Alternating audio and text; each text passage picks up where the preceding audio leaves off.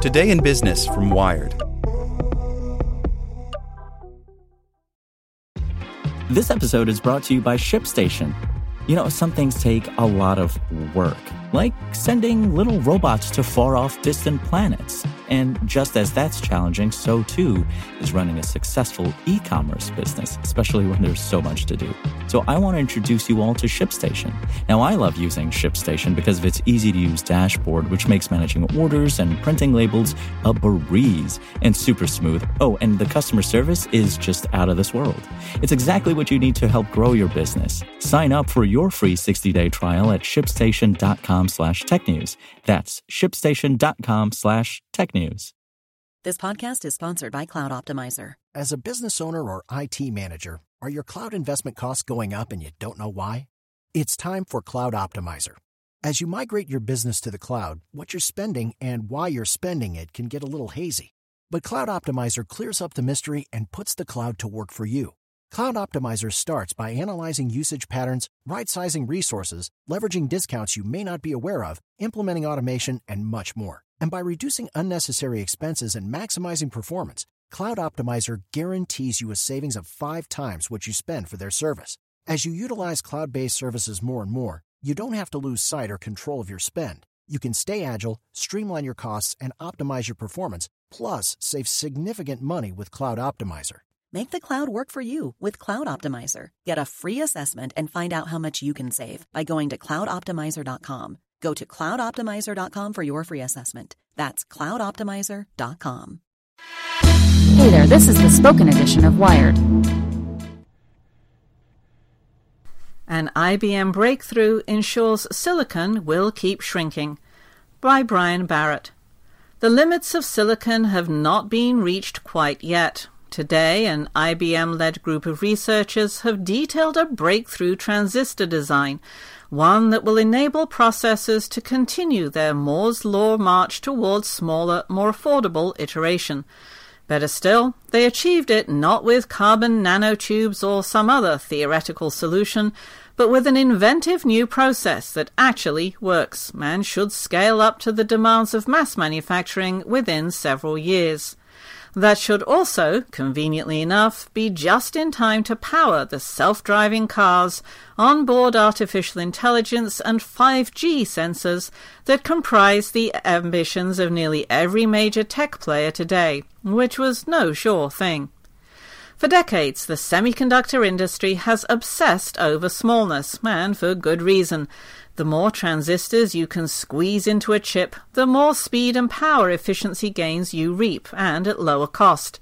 The famed Moore's Law is simply the observation made by Intel co founder Gordon Moore in 1965 that the number of transistors had doubled every year.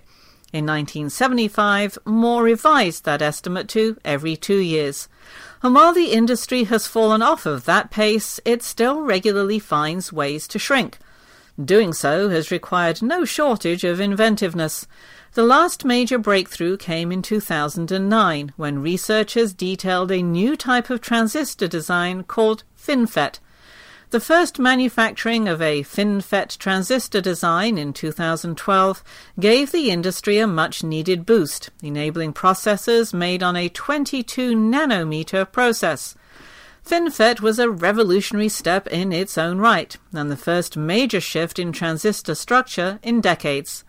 Its key insight was to use a 3D structure to control electric current, rather than the 2D planar system of years past.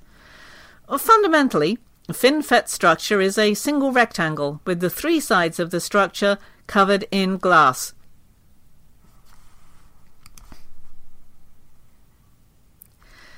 Fundamentally, FinFET structure is a single rectangle with the three sides of the structure covered in gates, says Mukesh Khare, Vice President of Semiconductor Research for IBM Research.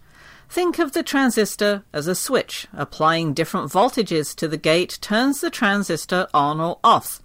Having three sides surrounded by gates maximizes the amount of current flowing in the on state for performance gains and minimizes the amount of leakage in the off state, which improves efficiency. But just five years later, those gains already threaten to run, out, uh, to run dry. The problem with FinFET is it's running out of steam, says Dan Hutcheson, CEO of VLSI Research, which focuses on semiconductor manufacturing. While FinFET underpins today's bleeding edge 10 nanometer process chips and should be sufficient for 7 nanometers as well, the fun stops there. Around 5 nanometers, in order to keep the scaling and transistor working, we need to move to a different structure, Hutcheson says. Enter IBM. Rather than FinFET's vertical fin structure, the company, along with research partners Global Foundries and Samsung, has gone horizontal, layering silicon nanosheets in a way that effectively results in a fourth gate. You can imagine that FinFET is now turned sideways and stacked on top of each other, says Khare. For a sense of scale, in this architecture, electrical signals pass through a switch that's the width of two or three strands of DNA. It's a big development, says Hutcheson. If I can make the transistor smaller, I get more transistors in the same area, which means I get more compute power in the same area. In this case, that number leaps from 20 billion transistors in a 7 nanometer process to 30 billion on a 5 nanometer process, fingernail sized chip. IBM pegs the gains at either 40% better performance at the same power or 75% reduction in power at the same efficiency. And the timing couldn't be better. Actual processors built off of this new structure aren't expected to hit the market until 2019 at the earliest, but that roughly lines up with industry estimates for broader adoption of everything from self driving cars to 5G, innovations that can't scale without a functional 5 nanometer process in place. The world's in, sitting on this stuff artificial intelligence, self driving cars. They're all highly dependent on more efficient computing power. But that only comes from this type of technology, says Hutcheson. Without this, we stop. Take self driving cars as a specific example. They may work well enough today, but they also require tens of thousands of dollars worth of chips to function, an impractical added cost for a mainstream product. A 5 nanometer process drives those expenses way down. Think too of always on IoT sensors that will collect constant streams of data in a 5G world.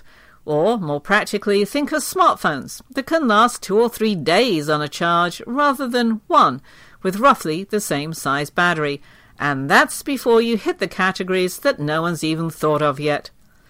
The economic value that Moore's Law generates is unquestionable. That's where innovations such as this one come into play. To extend scaling not by traditional ways, but coming up with innovative structures, says Khare. Widespread adoption of many of those technologies is still years away, and success in all of them will require a confluence of both technological and regulatory progress. At least when they get there, though, the tiny chips that make it all work will be right there waiting for them. Is Ryan here, and I have a question for you. What do you do when you win? Like, are you a fist pumper? A woohooer, a hand clapper, a high fiver. I kind of like the high five, but if you want to hone in on those winning moves, check out Chumba Casino. At ChumbaCasino.com, choose from hundreds of social casino style games for your chance to redeem serious cash prizes. There are new game releases weekly, plus free daily bonuses. So don't wait. Start having the most fun ever at ChumbaCasino.com. No purchase necessary. VGW. Void were prohibited by law. See terms and conditions. 18 plus.